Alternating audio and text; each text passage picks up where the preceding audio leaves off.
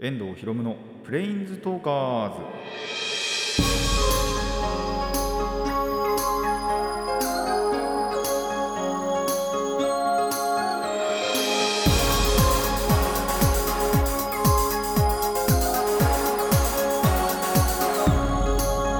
ラジオの前の皆さんこんにちは。遠藤博夢のプレインズトーカーズパーソナリティの遠藤博夢です。この番組はマジック・ザ・ギャザリングのプレインズウォーカーたちがさまざまなスカイへ旅できるがごとくさまざまな話をしようという番組です。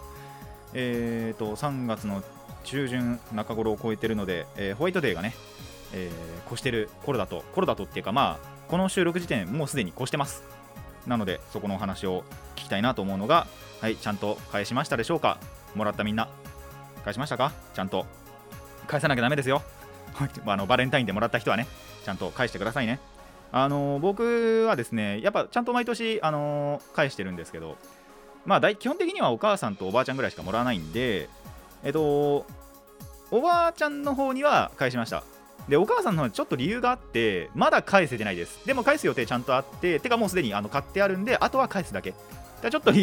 事情があって今ちょっとお母さんが家にいないんでまあ、帰ってきてからね、あのー返すちゃんと返そうかなと思っています。でちょっと前にその返せるチャンスもあったんですけどすっかり忘れてて。で、えー、と返すのは忘れました。忘れたっていうか、あのーその時はちょっと返せなかったんでまあ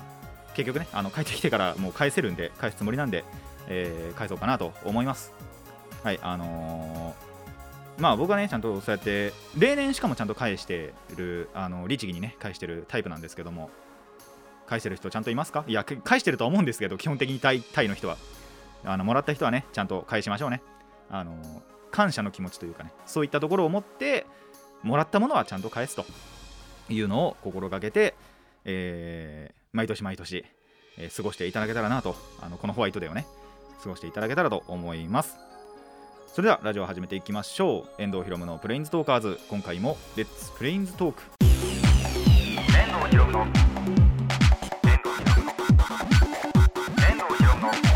プレインズトーカーズ改めましてこんにちは。遠藤ひろむです。はいえっ、とコーナーではなくこの小話の方ぐらいのね程度でお話ししようかなって思うのがあのー新エヴァンゲリオンを見てきました。あのーなんでネタバレはちょっと控えつつね言わせていただくとまあとりあえずいい映画ではあったかなと思います。あのー前半はすっごい丁寧に物語が進んでってあの心の成長というかねそういうのを描いていて、まあ、後半結構畳みかけるように戦闘シーンバーってなってって。であのーこれは本当に見ていただきたいなって思うのがラストがすごいそんなことあるっていうようなラストだったんですよね。僕は結構ああいうラスト好きではあるんですけどなんでそういう点でも見てあのー好きだなって思う映画だったんですけど、まあ、相変わらず何言ってんのかよくわかんないっていう。相変わらず専門用語のと部分がまあまあまあ全然わかんないんですけどもあの急激版とかも僕実は見てなくってあの言ってなかったんですけどテレビアニメも見てないんですよ実は。なんであのにわかもにわかなんですけどもまあそうそのなんだろうなストーリーそのものはまあ理解できなくないなっていう感じだったんでまあぜひねえっ、と進撃版あの上波級と見てった方はまあやっぱ見ていいんじゃないかなというかあの見た方がいいんじゃないかなと思いますのでまだ見てないという方はですねまあ今回あんまりそんな本当にネタバレはしてないはずなんで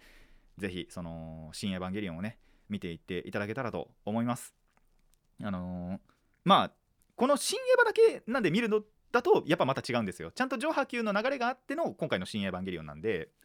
そこを見てから、えー見ることをお勧めします。ていうか多分それ見ないとまあそれ見ても理解できない部分は多分理解できないんですけど本当に。あの実際僕上波級見てからあのこれ新エヴァちゃんと見に行ってますけどあの理解できない部分全然あるんでそれでも。なんで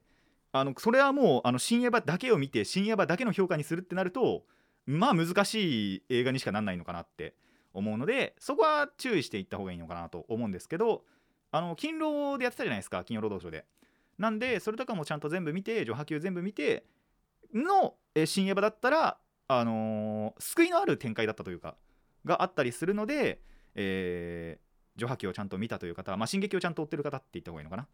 は、えーぜひ映画館に足運んで見に行ってみてください。それじゃあ、えーコーナーの方に行きたいと思います。最初のコーナーはこちらです。2時3時の話。まあね最近お熱な2時3時の話なんですけども、えーいつもと違って暗い話です。あのですねまあ分かる方はねやっぱりいると思うんですけども、3月の10日かな？をもって、えーにその2時3時のメンバーというか、えー、と所属するライバーであるおとぎばらえらさんが卒業されたと。で実を言うと僕はこれを卒業した後に知りました。あの予告がほとんどなかったんですよ本当に。全くなくってなんかそのやっぱ最後の配信の時の結構最後の方にさらっと言って終わるみたいな卒業しますって言って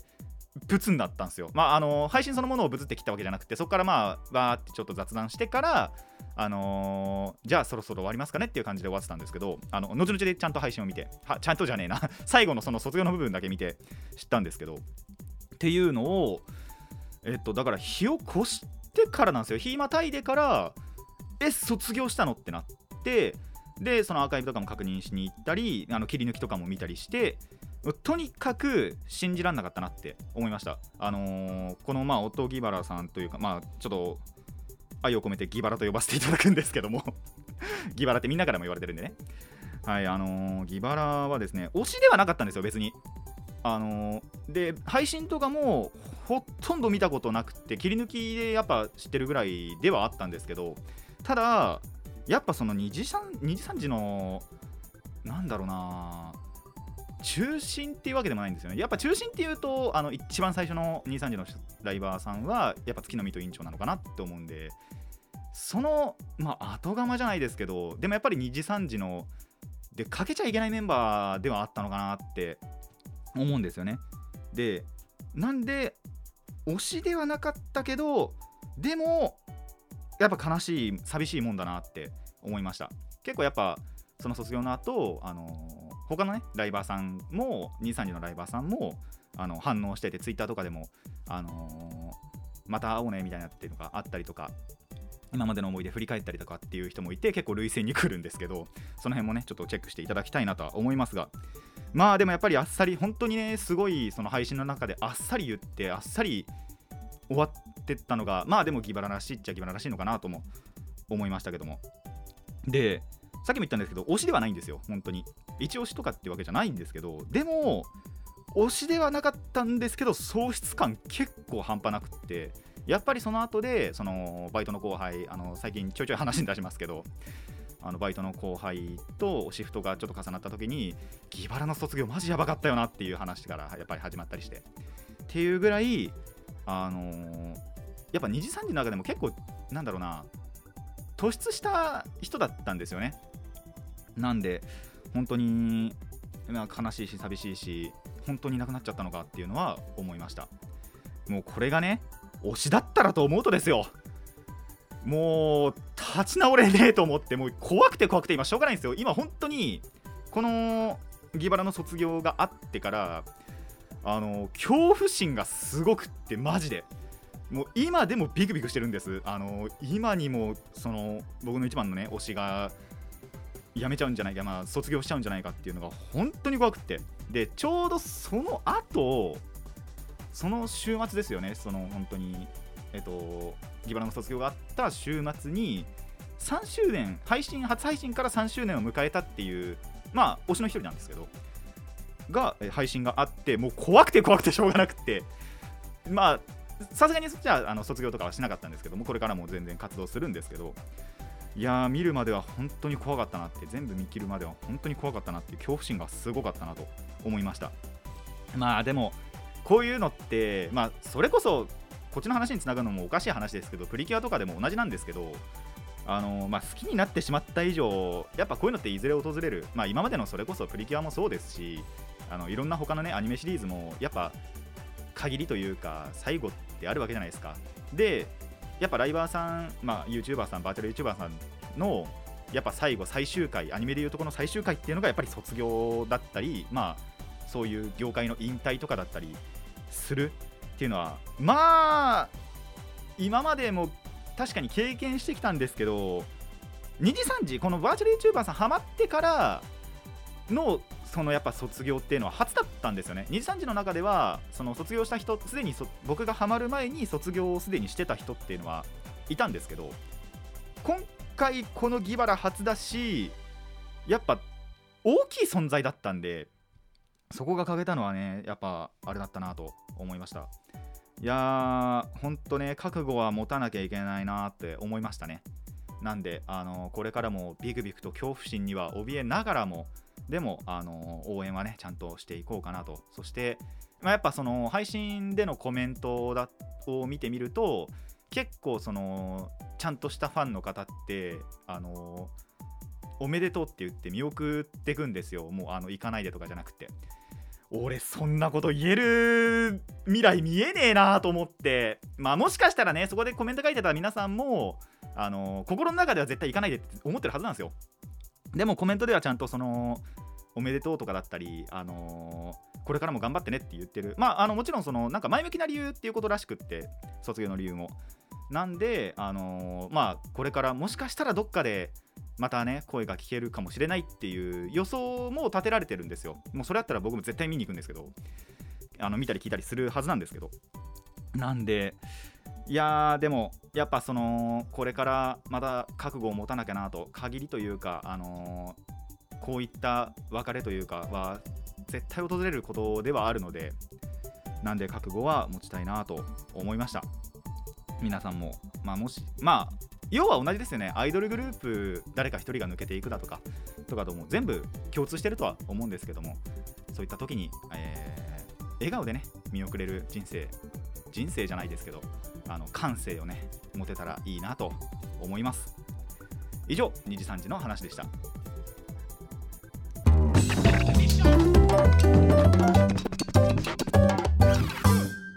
遠藤ひろむのプレインズトーカーズ。続いてはこちらです。日朝の話。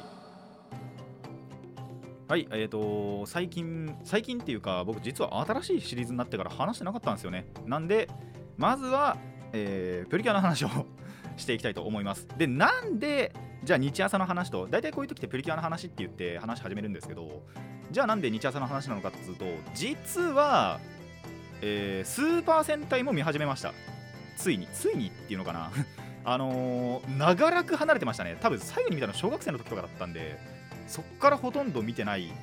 まあ一応知ってはいるけど、あのー名前とかね戦隊の名前とかどういう大体どういう感じなのかっていうのは知ってはいるんですけどあのーまあほとんど見てなかった戦隊にとりあえず戻ってみようかなっていうことで、えーまあ、今回プリキュアの、えー新しく始まったトロピカルージュプリキュアそして、えー機械戦隊全開ジャーも1周遅れてね、えー始まりましたのでそこの話をしていきたいと思います。ということでまずは、えートロピカルジュプリキュアからえーと3月頭からですね始まって、えー、と僕のこの、えー、と時間軸では3話かな？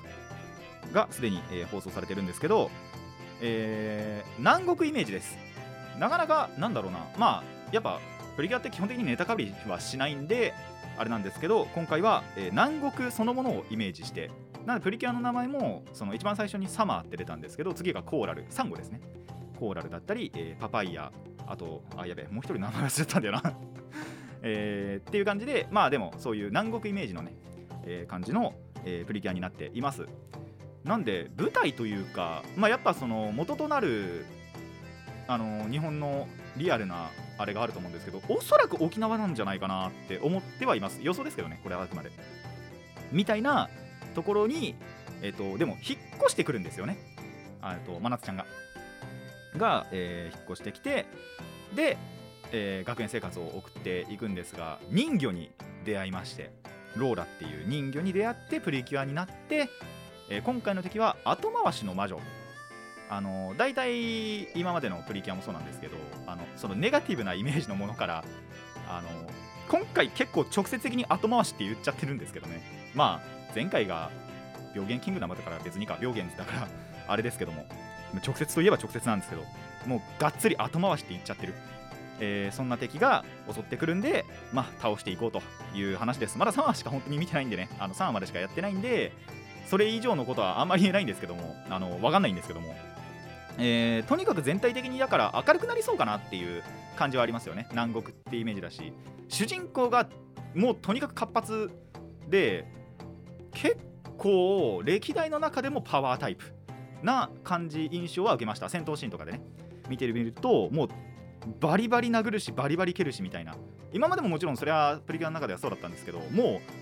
本当にその能力とか使わないでもうガチ拳みたいなね。ところがあるのは割とと初代とかに近いのかなっていう感じはありましたね。そういうなんだろう。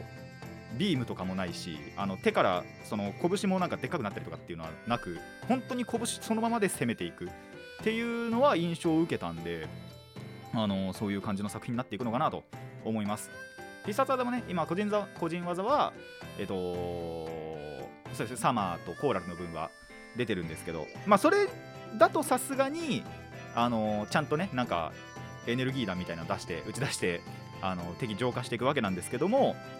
まあそうじゃない本当に普通の戦闘シーンはもう拳と足の連打なんで出してぶん投げたりもするしっていうのは結構初代に近いところなのかなと思うので、まあ、これからまた楽しみにしていきたいなと思います。あとオープニングとエンディングもねやっぱその南国仕様の感じの南国な感じのあの雰囲気ですけどねもちろん。のあの音楽になってるのでそういったところからもそういうこだわりというかが、えー見られるんじゃないかと思いますのでこれから楽しみにしていきたいなと思うんですが、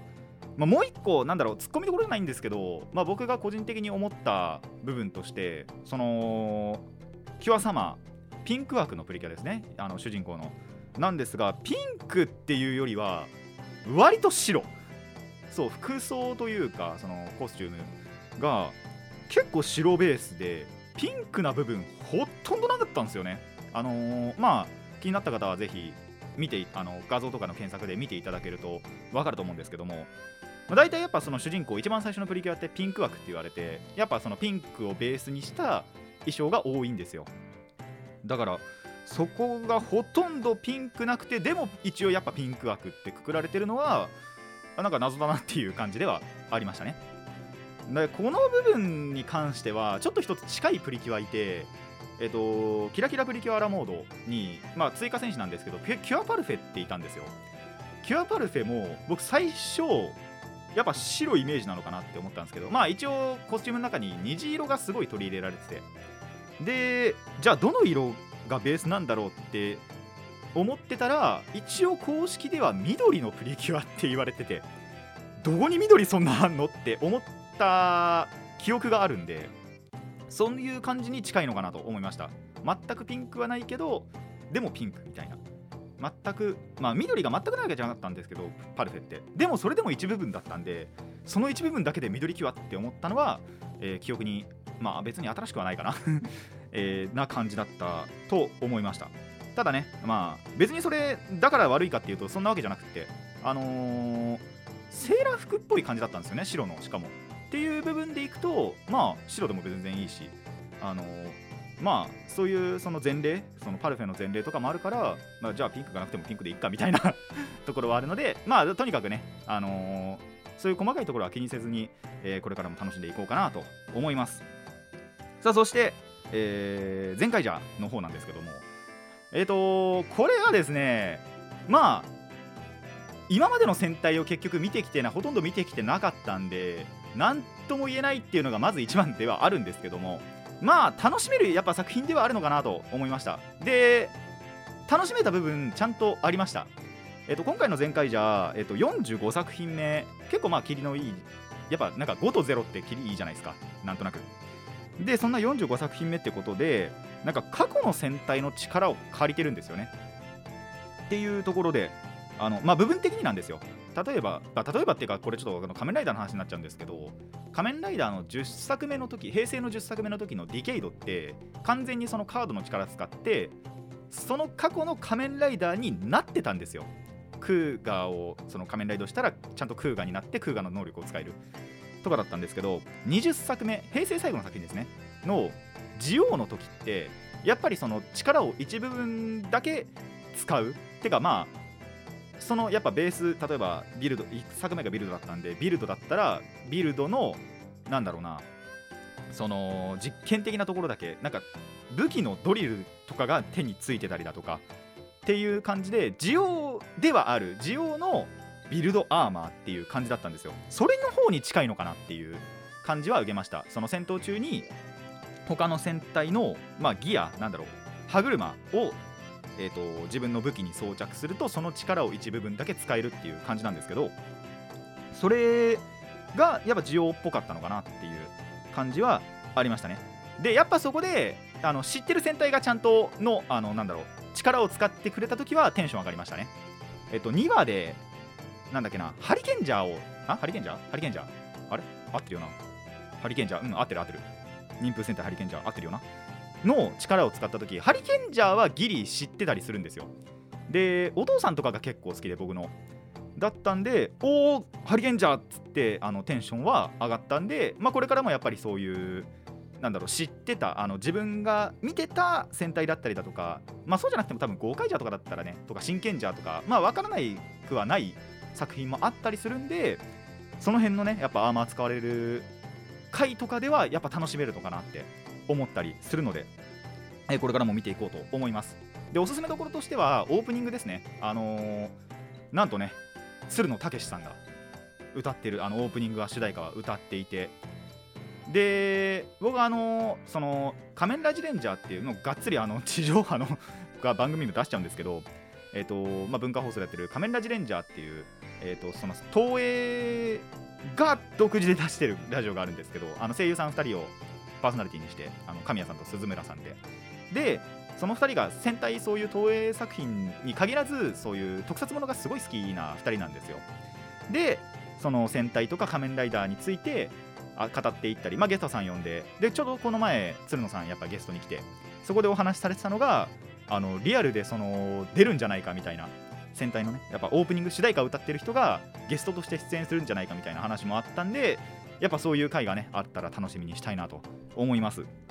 結構曲的にもね熱い曲だったりなんか僕はやっぱりその戦隊もの過去の戦隊ものなんかが本当に全然わかんないんですけどあの生まれる以前のそれの特徴を捉えた歌詞をしてるそのやっぱ45作品目なんでその今までの44作品。とかをちょっと取り入れた歌詞になってるみたいな話を聞いたのでそういう世代の、えーお父様方にもおすすめできるんじゃないかなと思いますのでぜひぜひ気になった方はね見ていただきたいなと思います。で、えっと、今回仮面ライダーの話はしなかったんですけど何かって別にあの新しく始まったとかじゃなくまあ展開はでも仮面ライダーすれば結構面白くなってきたんであもちろんねあのこれからは本当にそこの3つをね連続して、え見れたらなと思っています。皆さんも気になったら日朝、まあ、プリキュアからねぜひ見ていただければと思います。以上日朝の話でした。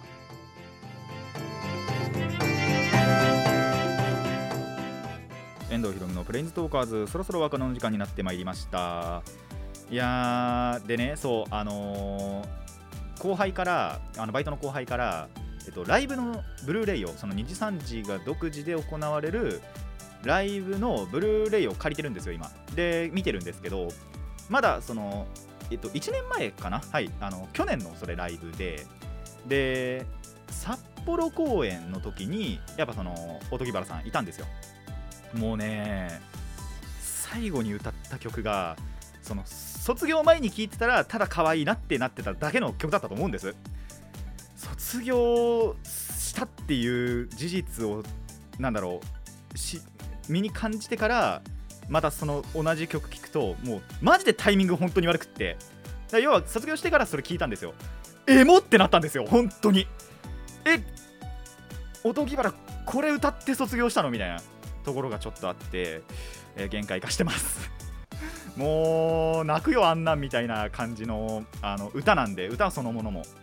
なんでえっと多分これ YouTube で載ってなかったかなさすがに。だったりするんですけど。でそうあと YouTube のアーカイブとか Twitter とかも3月いっぱいとかで全部消すって言ってたかな確か。っていう話ではあるんで。まあもしね気になったという方は切り抜きとかだとどうかわかんないんですけどあとやっぱそのコラボとかの配信あるじゃないですか。で例えばそれがそのギバラの方のチャンネルでそのコラボしてたっていうのであるとそれは多分全部消されるんですけどあの他の人の枠そのコラボ先の方の枠であのーのチャンネルの方に動画が残ってるってなるとそれはちょっと分かんないのでまあそういったところの、えー配信なんかも見てえーどういう人だったのか卒業するまでどういうことをしてたのかっていうのは知っていただきたいなと思います。ただそうじゃなくてもおそらく皆さんどっかで聞いたことあるんじゃないかっていうセリフとかはあったりすると思う。あの結構名言製造機だったんで。あのいや詳しくは知らないんですけどもちろん。ただそういったところでねあのーまあ、おとぎばらさんまあひいては2時3時そのものをねしていただけたらと思います。今回それについてはねあの一つの話題にもなってしまったのかなっていう。ニュースとかにはさすがになってないはずなんですけども、えー知るきっかけにはなるんじゃないかなとなってしまうんじゃないかなと思いますのでまあぜひねあの知っていただきたいなとこういう人がいてそして卒業してしまったんだというのは、えー知っていただきたいなと思います。であとはそうですねあの日朝は本当にまあ特殊な事情がない限りあの例えば出かけるとかじゃない限りは本当にこれから3作品連続で見ていこうと思いますのでまあ最後まで見ての感想なんかも、えー言えたらなとあの仮面ライダーは半年ずれてて仮面ライダー夏で切り替わるので、まあ、セイバーはねそれまでやっぱり楽しみたいですし、まあ、プリキュアはね例年あの魔法使い以降は全部リアタであ全リアタえっとどこからだ？ハグッと違うかな、まあ、どっかからはリアタしてる感じなので。あヒープリからかリアタしてるのはスタプリもあしたっちゃしたかしたよな。うん。っていう感じあの途中でねやっぱバイトのシフトが変わったりしてあのリアタでできるっていう時が増えたのでいやそういったところでね、あのーこれからもリアタして、あのーまあ、楽しんでいければと本当に思います。やっぱね知ってる戦隊のあれとかをね見れるのは結構テンション上がったし、まあ、今回もねあのハリケンジャーの時もテンション上がったりしたんでこれからもそういったことがあったらいいなと思いつつ、えープリキュアも仮面ライダーもそして戦隊も。それ以降のね午前中のはあまり見ないんですけどもそこからあの自分の時間に入ってゲームやったりなんだりっていうのが多いんで、まあ、とにかくそこの、まあ、東映テレ朝のね3チャンネルはこれからも楽しみたいなと思います。録画もしてますしね。なんで、まあ後で見返すことはあるかどうかわかんないですけどそういったところは楽しんだり。あとプリキュアに関してなんですけどあのー4月からですねキッズステーションでやっとスタープリが始まるということでねもうそっちも楽しみたいなと 思います。平日に7時半とかだったかな？で朝にやってるんでもう速攻飯食って速攻にあの自分の部屋戻ってスタプリリアタで見たろうって思ってたりもするんでえそこもね楽しみにしつつただやっぱり現行のねちゃんと今やってるトロプリも楽しみにしていきたいなと思っています。皆さんもねあのどっかどっかしらどこでもいいと思うんでね。僕のおすすめはもちろんスタプリとかマホプリあたりですけども、えーどのシリーズからでもいいのであのーまあ、戦隊も仮面ライダーもプリキュアも見ていただけたらと思います。えーこの番組ではお便りを募集しています。疑問や反論意見はもちろんのこと、えー朗読のリクエストも募集しております。どのお便りもラジカスネットのメール送信フォームまたは、えー、ツイッターまでお寄せください。ということで、えー今回はここまでといたしましょう。遠藤ひろむのプレインズトーカーズ。ここまでのお相手は遠藤ひろむでした。また次回もレッツプレインズトーク。